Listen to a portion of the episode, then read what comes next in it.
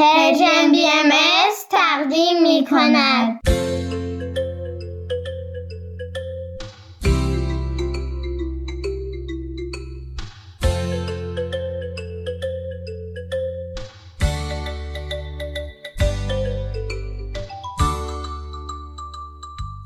سپیدار و ویز.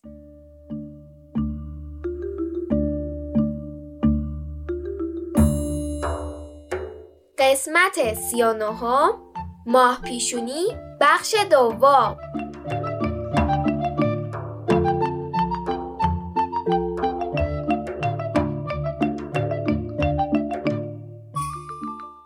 سلام بچه‌ها.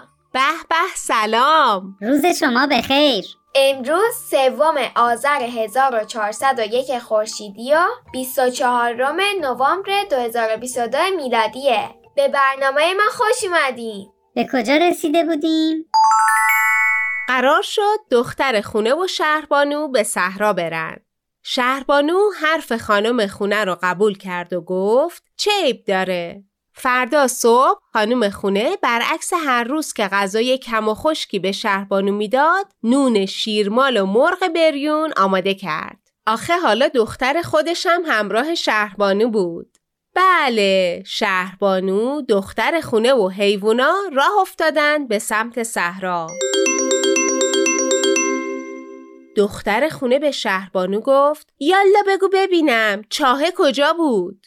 شهربانو نشونش داد، ولی تا اومد دهنشو باز کنه و راهنماییش کنه که بره چی بگه چی کار کنه، دختر خونه که فکر میکرد همه چیو از همه بهتر میدونه، پنبه رو انداخت توی چاه و خودش هم دنبال پنبه رفت پایین. رفت و رسید به ته چاه و دید یه دیو گنده نخراشیده و نتراشیده توی حیاط خوابیده. دیو از صدای پای دختر خونه بیدار شد، ولی دختره به جای اینکه ادب به خرج بده، با بی‌اعتنایی زلزل به دیو نگاه میکرد. دیو با اینکه دیو بود ولی آدمشناس خوبی بود. نگاهی به دختر خونه کرد و تا آخر ماجرا رو فهمید. گفت چه عجیب، اینجا اومدی چی کار؟ دختره گفت پنبم افتاد اینجا، اومدم وردارم ببرم. دیو گفت اول بیا موی منو شونه کن. دختره کلی غر زد. وقتی دیو پرسید موی من تمیزتر بود یا سر مادرت، گفت اه معلومه سر مادرم. دیوه گفت خیلی خوب، برو حیاطو جارو کن. دخترم پا شد، سرسری الکی الکی یه جارو به حیاط زد. دیو گفت خب حیاط من بهتر بود یا حیاط شما؟ دختره گفت وایش معلومه حیاط ما، اینجا دلم گرفت. دیوه گفت اوه خیلی خوب، پس این ظرفا رو بشور. دختر خونه الکی آبی به اینا زد و گذاشت کنار. سر هم بندی کرد. دیوه گفت ظرفای من بهتر بود یا ظرفای شما؟ دختره گفت معلومه دیگه ظرفای ما.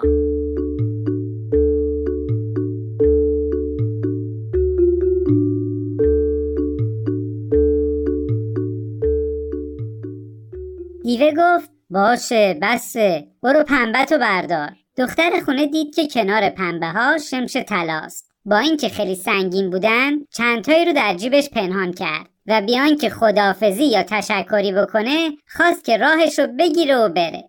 دیو گفت کجا حالا با تو کار دارم، بیا اینجا. قبل از رفتن از این حیاط به حیاط دومی برو و از حیاط دومی به حیاط سومی.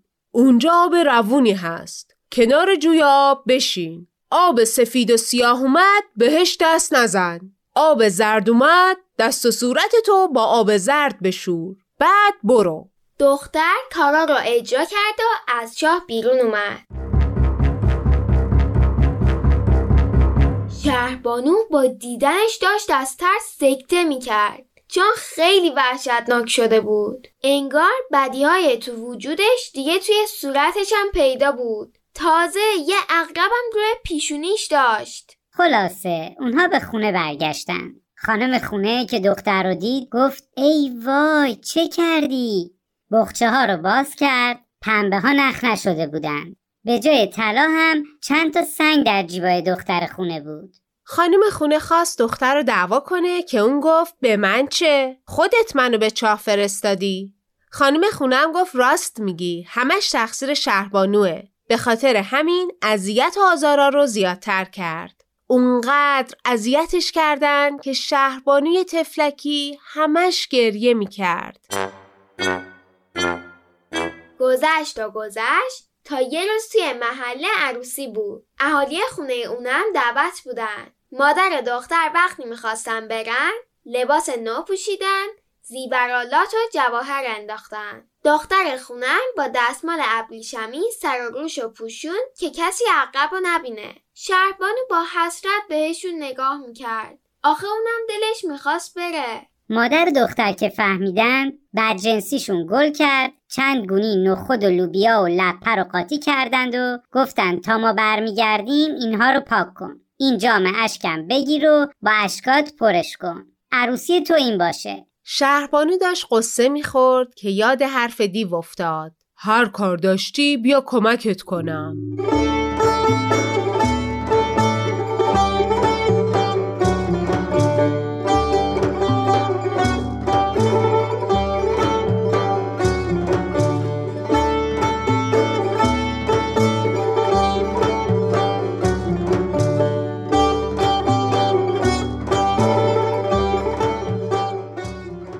پس پاشد رفت لب چاه. با دیو حرف زد و همه چی رو براش تعریف کرد. دیو گفت قصه نداره، الان درستش میکنم. یه مشت نمک دریایی داد به شهربانو و گفت اینو بریز تو جام اشک، روشم آب بریز. یه خروسم بهت میدم مثل خروس خودتون، دونه ها رو برات سوا میکنه. خروس خودتون آزاد کن که بره. این به شمال شما، کسی هم نمیفهمه. حالا عروسی رو دوست داری بری؟ شهربانو با خوشحالی گفت بله خیلی زیاد. دیو رفت یه صندوق آورد گذاشت جلوی شهربانو. ازش لباس، تاج سر، گل سر، دستبند، گردنبند و انگشتر الماس آورد بیرون. بعد یه روغن آورد و به پاهای شهربانو مالید که خواست زود خودشو از عروسی به خونه برسونه پاش قوت داشته باشه. بعدم به یه دستش خاکستر و به یه دست گل داد.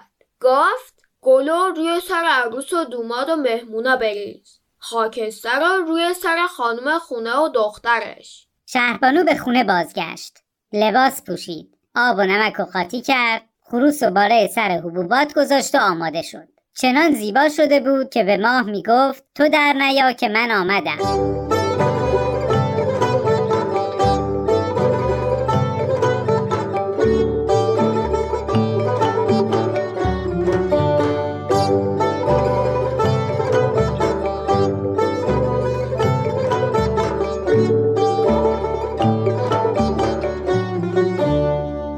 شهربانو به قدری زیبا شده بود که وقتی وارد عروسی شد قوقا به پا شد. همه از هم میپرسیدن این کیه؟ دختر خونه به مامانش گفت این شهربانو نیست. مامانش هم گفت خدا عقلت بده دختر، اون الان توی خونه گرفتاره. این لباس و جواهراتو چه به شهربانو؟ باز دختر گفت ولی نگاه کردن شبیه شهربانوه. مادر گفت ای بابا، توی جالیزم 100 تا بادمجون کمی شبیه هستن. میخوای توی شهر 2 تا آدم کمی شبیه نباشن؟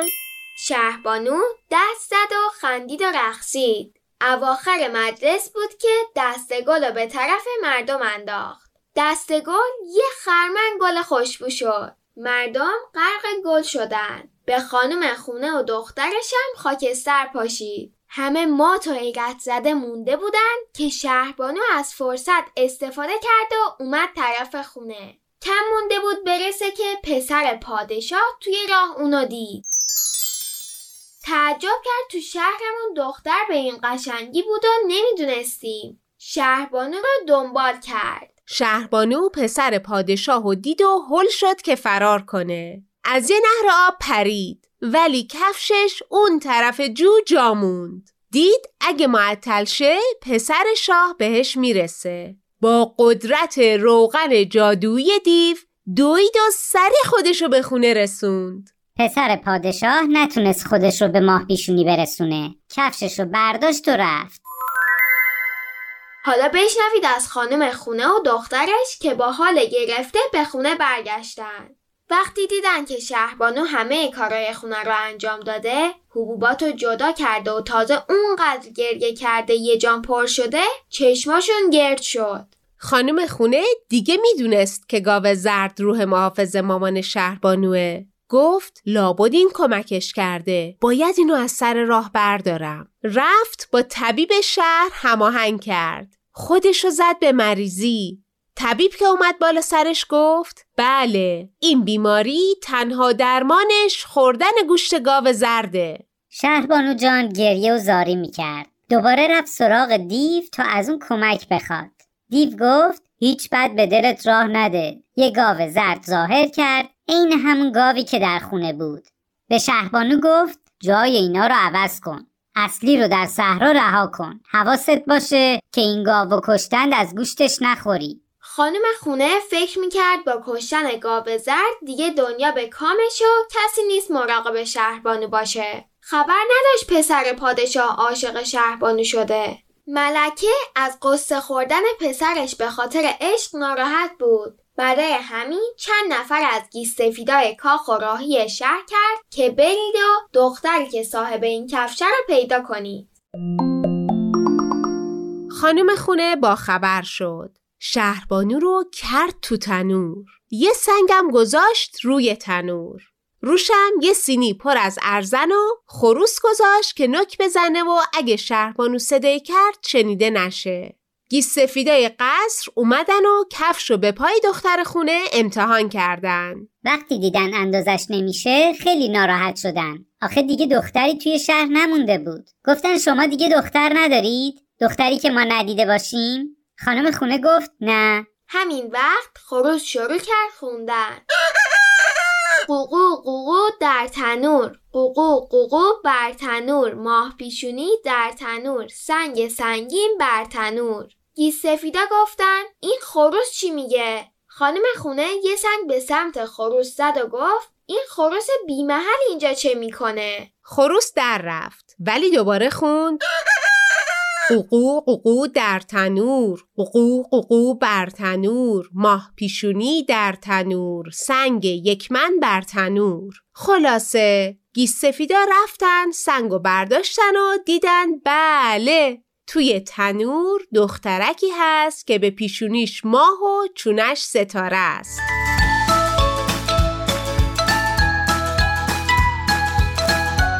ماه پیشونی و پسر پادشاه به هم رسیدن. دیوم گاو زرد رو دوباره به مامان ماه پیشونی تبدیل کرد. ماه پیشونی تا آخر عمر با خوبی یا خوشی کنار مادرش و همسرش زندگی کرد. به قول مامانم خدا بخواد همونطور که اینا به مراد و مطلبشون رسیدن شما هم برسید. عجب قصه ای. اگر اشتباه نکنم مشابهش در فرهنگ‌های مختلف وجود داره. به قول مامان بزرگم این ظاهر دنیاست که کلی قوم و قبیله مختلف داره. آدما تو باطن و تو قلبشون همه مثل هم هستن. امیدواریم از شنیدن قصه ماه پیشونی لذت برده باشید. خدا نگهدار. فعلا خداحافظ.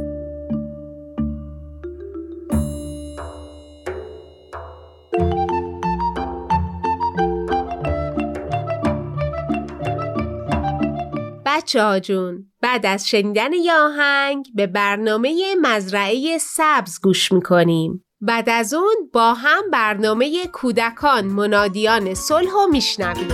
به این صدا گوش بسپار که قدر را شادمان کند بسیار. پند اول این است داشتن قلبی پاک، قلبی مهربان، قلبی درخشان. قلب صافی همچون دور میخواهیم از درگاهش تا با این گام اول پا بگذاریم در راهش. تا قلب ما در سینه گردد مثل آینه، نورانی و پاکیزه، پاک از گرده هر کینه. به این صدا گوش بسپار که قلب را شادمان کند بسیار. بند اول این است داشتن قلبی پاک، قلبی مهربان، قلبی درخشان. لا لا لا لا لا لا لا لا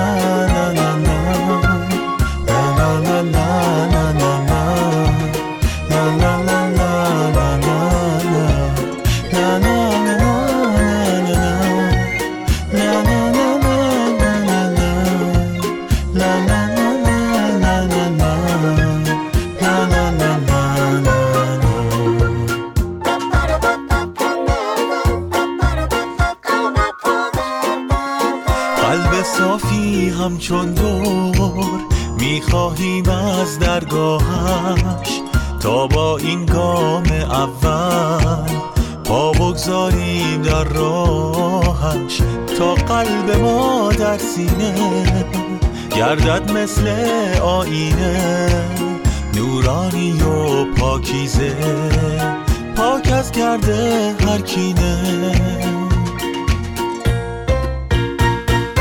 به این صدا گوش بسپار که قلب را شادمان کند بسیار. پند اول این است داشتن قلبی پاک، قلبی مهربان، قلبی درخشان. لا لا لا لا لا لا لا لا لا لا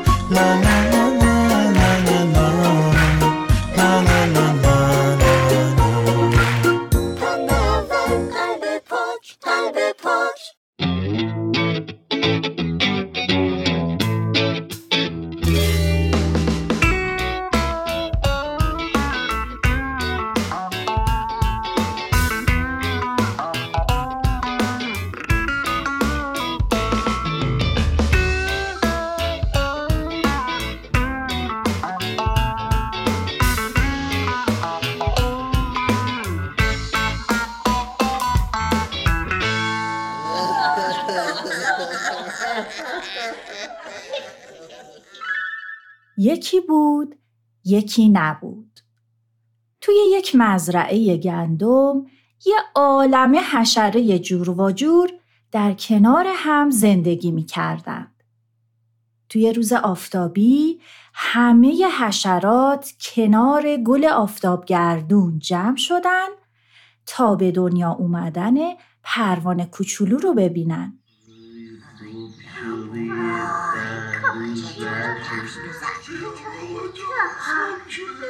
بچه را از پیلش بیرون نمیاد. چقدر غر میزنی ملخ، کمی صبر داشته باش، دیگه باید به دنیا بیاد.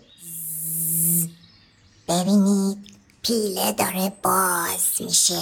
نگاه کنی یه پروانه از پیله بیرون اومد، داره بالاشو باز میکنه.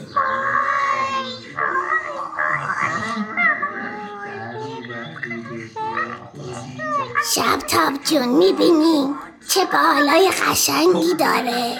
آره واقعا زیباست کفش تو سگ. تا به حال پرواره به این قشنگی ندیده بودم.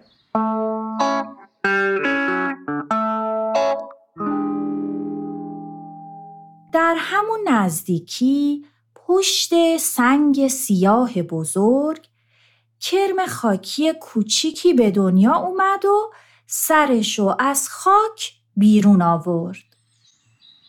خدای من چقدر این بالا روشنه. آخ آخ ای هی، کسی اونجا نیست؟ هی کسی صدای منو میشنوه؟ اونجا چه خبره؟ آهای هی بالاخره خودم برم ببینم چه خبره. و به طرف حشرات به راه افتاد. بالاشو ببین. وقتی پرواز میکنه بالاش بیدرخشه. سلام، من اینجام. من کرم کوچولو هستم. میتونیم با هم دوست بشیم؟ هی سلام.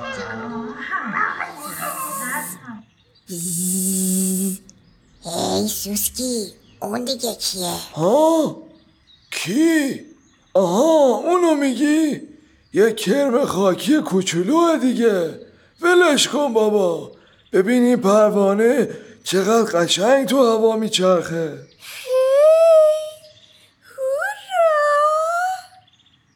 خدای من، چه پروانه قشنگی، چه بالای رنگ و رنگی داره. خوش به حالش. شاید اگه منم میتونستم پرواز کنم، شاید اگه بالایی به زیبایی اون داشتم، با منم دوست می شدن. اما من حتی دست و پا هم ندارم.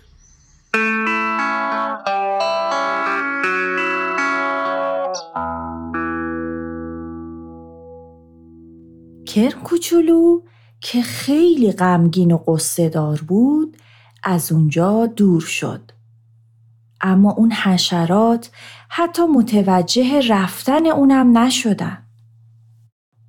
اون رفت و رفت تا به یک مورچه رسید که داشت یک دونه گندم سنگین رو روی پشتش حمل میکرد. چقدر سنگینه. آی. سلام. سلام کوچولو، تا به حال این دور برا ندیده بودمت. تازه اینجا آمدی؟ آره، من امروز صبح به دنیا اومدم. این که خیلی خوبه. پس چرا اینقدر ناراحتی؟ هیچکی منو دوست نداره. من دوست داشتم مثل پروانه قشنگ و رنگی باشم تا همه به من نگاه کنن. تو دوست نداشتی؟ نه، معلومه که نه. اگه اون بالای قشنگی داره، منم دستای خیلی قوی دارم. من میتونم کارهایی انجام بدم که پروانه نمیتونه. هر کسی یه کاری بلده و یه فایده‌ای داره.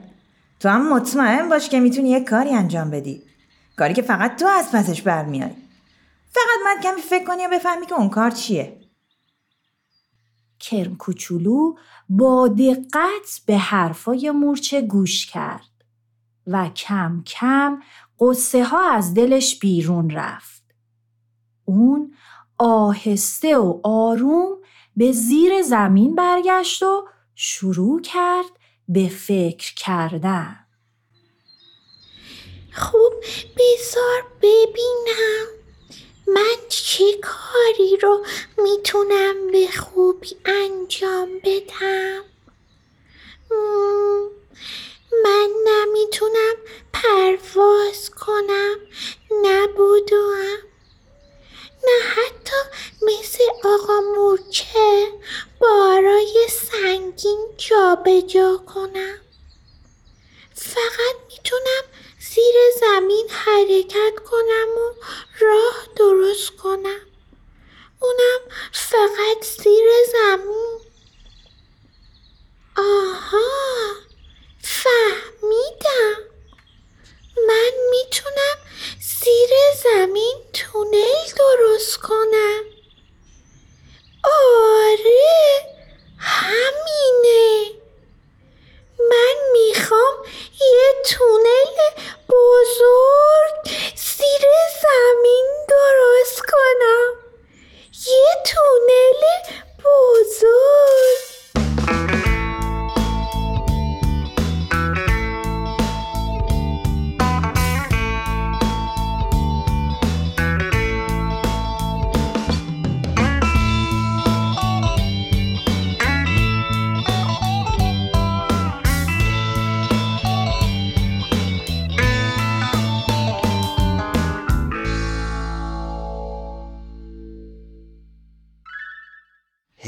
ای سوسکی کفش دوزک بیایید با هم مسابقه دو بدیم، بعد مطمئن دم که از شما میبرم.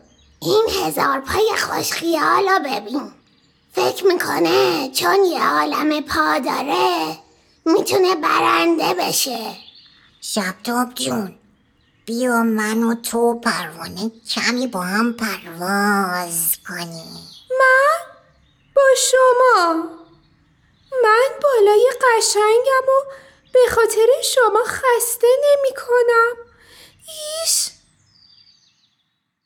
حشره ها گرم بازی بودن و اصلا خبر نداشتن که آدم ها دارن مزرعه رو سمپاشی می کنن.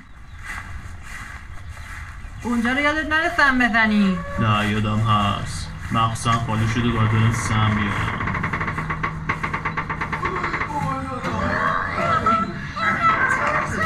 منم خفه میشم، کمک. دیگه نمیتونم نفس بکشم.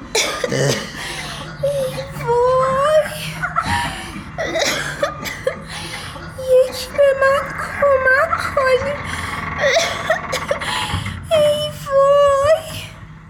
حشره ها از ترس نمیدونستن چی کار کنن، به کجا پناه ببرن، کجا فرار کنن.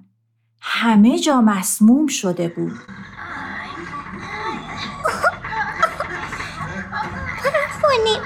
پروانه تو از همه بزرگتره، بیا نزدیکتر و کمی بال بزن، شاید هوا عوض شه. نه اینطوری نمیشه، هیچ فایده ای نداره. بیگم چطوره بریم زیر اون برگا، شاید اونجا هوا بهتر باشه. آره خوبه، من که دارم خفه میشم.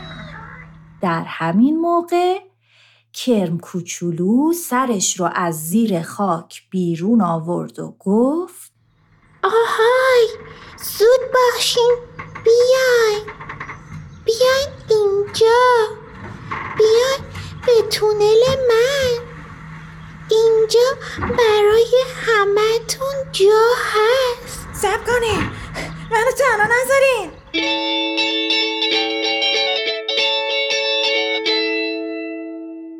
حشره ها با عجله به طرف کرم کوچولو اومدن. از اونجا به زیر زمین و داخل تونلی که اون درست کرده بود رفتن. کرم کوچولو هم با چند تا برگ خشک دهنه تونل رو بست. آها تموم شد، حالا همه در امانیم.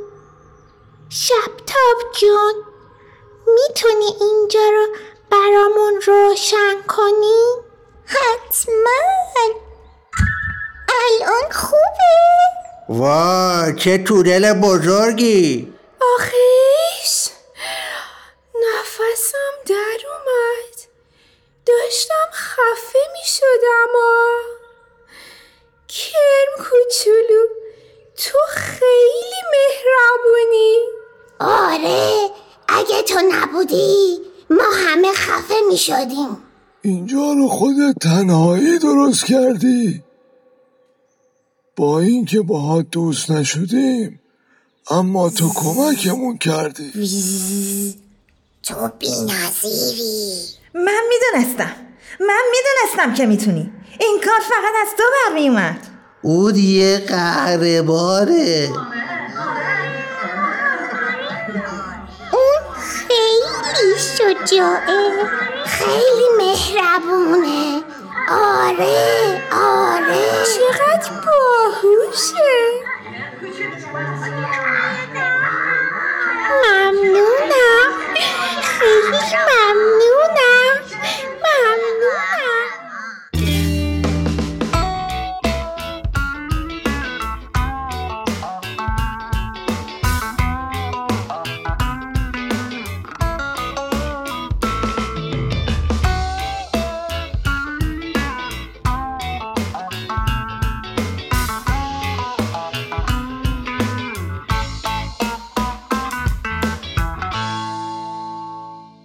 تهیه شده در پرژن بی‌بس.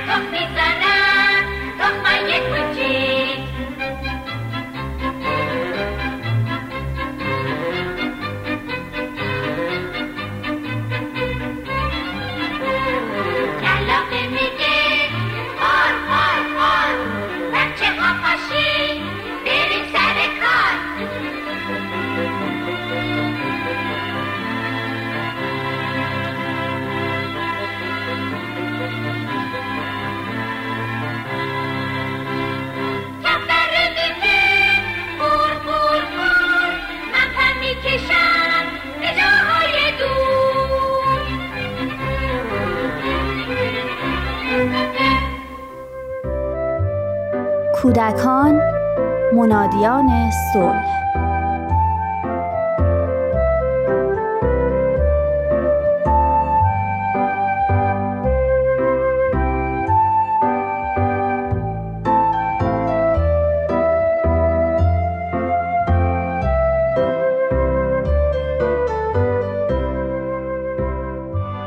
توی اتوبوس بودم.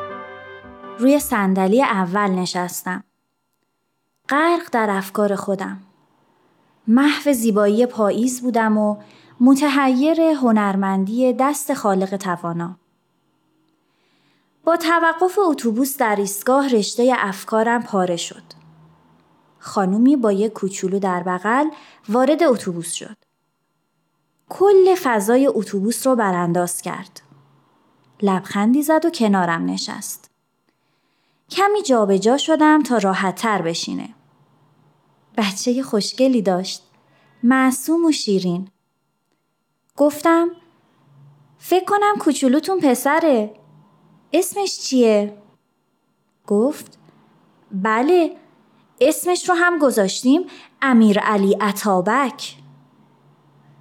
از اون خانمایی بود که گرم و صمیمی اند و خیلی زود و زیاد صحبت میکنن. با خودم تکرار کردم امیرعلی عطابک. کمی متعجب شده بودم. راستش خندمم گرفته بود. با خودم گفتم تو این دور زمونه که همه اسامی ساده 2 یا 3 بخشی میذارن، این اسم طولانی و پرطمطراق خیلی عجیبه. زن که تعجب منو دید گفت این اسم طولانی رو به یه دلیلی برای بچه‌مون انتخاب کردیم. من و پدر امیرعلی عطابک جان دوست داریم پسرمون دکتر بشه. فکر کردیم اگه این اسمو براش بذاریم، پشتش هم فامیلمون بیاد، روی تابلو سردر مطبش نصب میشه. چقدر عالی، چقدر معرکه، دهن پر کن. دکتر امیرعلی عطابک ایران نژاد. خودش انگار تو خیالاتش غرق شده بود. منم که از حیرت و تعجب خشکم زده بود، نمیدونستم چی بگم. ولی به هر حال خودم رو جمع و جور کردم و گفتم آفرین، چه پدر مادری؟ از حالا با جزئیات به 30 سال آیندم فکر کردین. چشاش از خوشحالی تایید و تحسین من برق زد و بیشتر مشتاق صحبت کردن شد. پیش دستی کردم و گفتم خب حالا اگه نخواست دکتر بشه چی؟ مثلا بخواد مهندس بشه یا خلبان یا عاشق فوتبال باشه و بخواد فوتبالیست بشه، چه میدونم موسیقی دوست داشته باشه، اصلا بخواد یک صنعتگر ماهر بشه. حرفمو قطع کرد و گفت مگه به حرف اونه؟ من و پدرش خیلی فکر کردیم. دیدیم اونایی که برای بچه‌هاشون از همون اول تصمیم میگیرن، برنامه‌ریزی میکنن و از همه پول و انرژیشون در جهت تحقق هدفشون استفاده میکنن، هم بچه‌ها موفق ترن، هم پدر مادرها راضی تر. به خاطر همین ما هم از همین حالا شرایط رو طوری فراهم میکنیم که همونی بشه که ما فکر میکنیم. به گوشش میخونیم، براش کتابای مورد علاقش رو که البته در این زمینه باشه میخریم، وسایل بازی مرتبط میخریم، بهش یاد میدیم چجوری باشون دکتر بازی کنه و خلاصه از اینجور کارا دیگه. وقتی تعجب و تردید منو دید گفت ما پسرمونو خیلی دوست داریم، دشمنش که نیستیم، میخوایم که خودش خوشبخت باشه و تو رفاه باشه. چشمکی زد و گفت لااقل مثل ما مجبور نباشه بچه بغل با اتوبوس این ور اون ور بره. سکوتی بین ما برقرار شد. یک حس دوگانه داشتم. از یه طرف میدونستم که اگه این پدر و مادر تا انتها همینقدر مصمم باشن، احتمالاً به خواستشون میرسن. شاید هم به قول مادره به نفع بچه باشه. ولی از یک طرف دیگه دلم برای بچه میسوخت. پس اون چی؟ علایقش، استعدادش، قابلیت‌هاش و مواهب ذاتیش نادیده گرفته میشد. اتوبوس ایستاد. خداحافظی کردم و با یه عالم علامت سوال روی سرم پیاده شدم.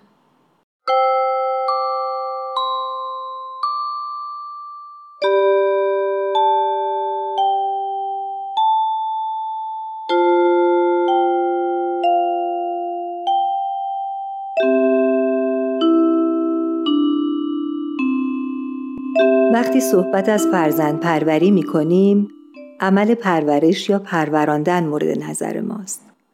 مثل وقتی که دانه گلی رو در زمین می کاریم و شرایط پرورشش رو مهیا می کنیم. کود، آب، نور و هوا به مقداری که مناسبه در اختیارش قرار می دیم. اگر کج شد با گذاشتن و بستن چوبی به ساقش اونو راست نگه می داریم و بعد منتظر می مونیم تا زیباترین گل به بهترین و بالاترین حالتی که در دانه به ودیعه گذاشته شده به بار بیاد. هرگز توقع نداریم که مثلا اگر گل نسترن کاشتیم، گل اختر به بار بیاد. مطمئن هستیم که آنچه در کمان دانه وجود داره به بار خواهد نشست. اما در مورد طفل انسان چطور؟ در طول تاریخ تصورات مختلفی در مورد طفل انسان وجود داشته و هنوز هم وجود داره. زمانی تصور میشد که طفل انسان کوچیک شده نوع بزرگساله. بنابراین هرچه بزرگسالان دارند، طفل انسان هم در مقیاس کوچکتر و کمترش داره. بنابراین برده‌وار اونها رو به کار می‌گرفتند و احساسات و توان و قابلیت‌هاشون رو نادیده می‌گرفتند. زمانی هم حکما و فلاسفه باور داشتند که طفل انسان مانند یک کاغذ سفید یا ظرفی خالی هست که ما میتونیم هر چی که میخوایم روی اون بنویسیم یا از هر چی که دوست داریم پرش کنیم. گاهی والدین طفل رو یک وسیله بازی و سرگرمی میبینن که مدتی با اون سرگرم باشن و باعث شادیشون بشه و بعد هم به حال خودش رهاش کنن. بعضی پدر مادرها فرزندانشون رو اتساعی از خودشون میدونن. بنابراین هر آرزوی برآورده نشده‌ای که داشته باشند، حالا فرزندشون باید با فشار و کمک اونها برآورده کنه. بعضی از خانواده‌ها هم فرزندانشون رو مثل ویترینی می‌بینن که به وسیله اون موفقیت‌ها، تلاش‌ها، بزرگواری‌ها و توان خودشون رو در معرض دید یا نمایش بگذارن. در آموزه‌های دیانت بهایی انسان رو به معدنی تشبیه کردند که سنگ‌های قیمتی در درونش وجود داره که با تربیت جواهرشون استخراج میشه. حضرت بهاءالله می‌فرمایند انسان را به مثابه معدن که دارای احجار کریمه است مشاهده نما. به تربیت جواهر آن به عرصه شهود آید و عالم انسانی از آن منتفع شوند.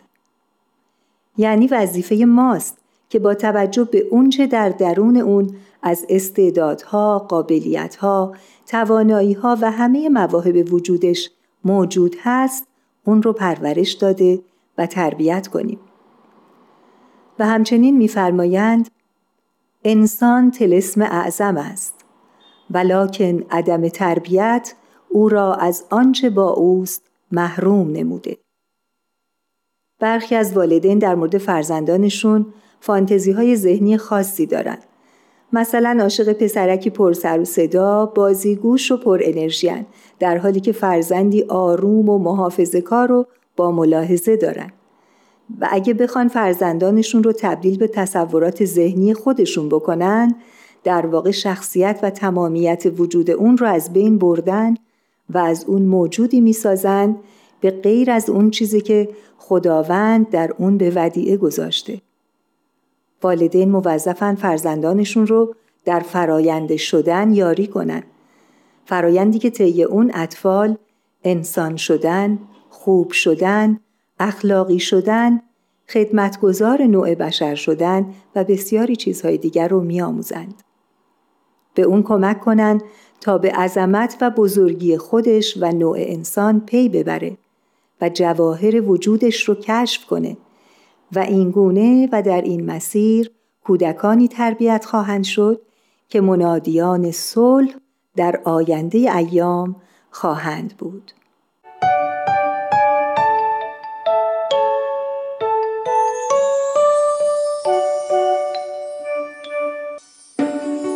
ای خدا، طفل معصومم در پناه خود حفظ نما.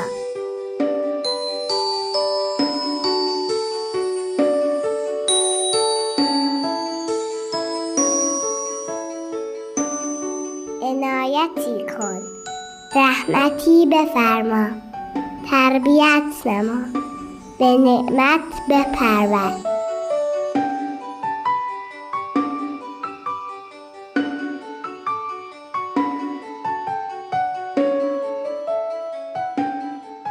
قابلیتی بخش تا ملکوتی گردم، ربانی شدم، روحانی شدم، نورانی گردم.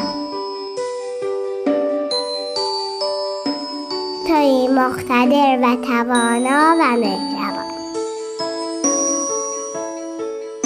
تهیه شده در پرژن BMS.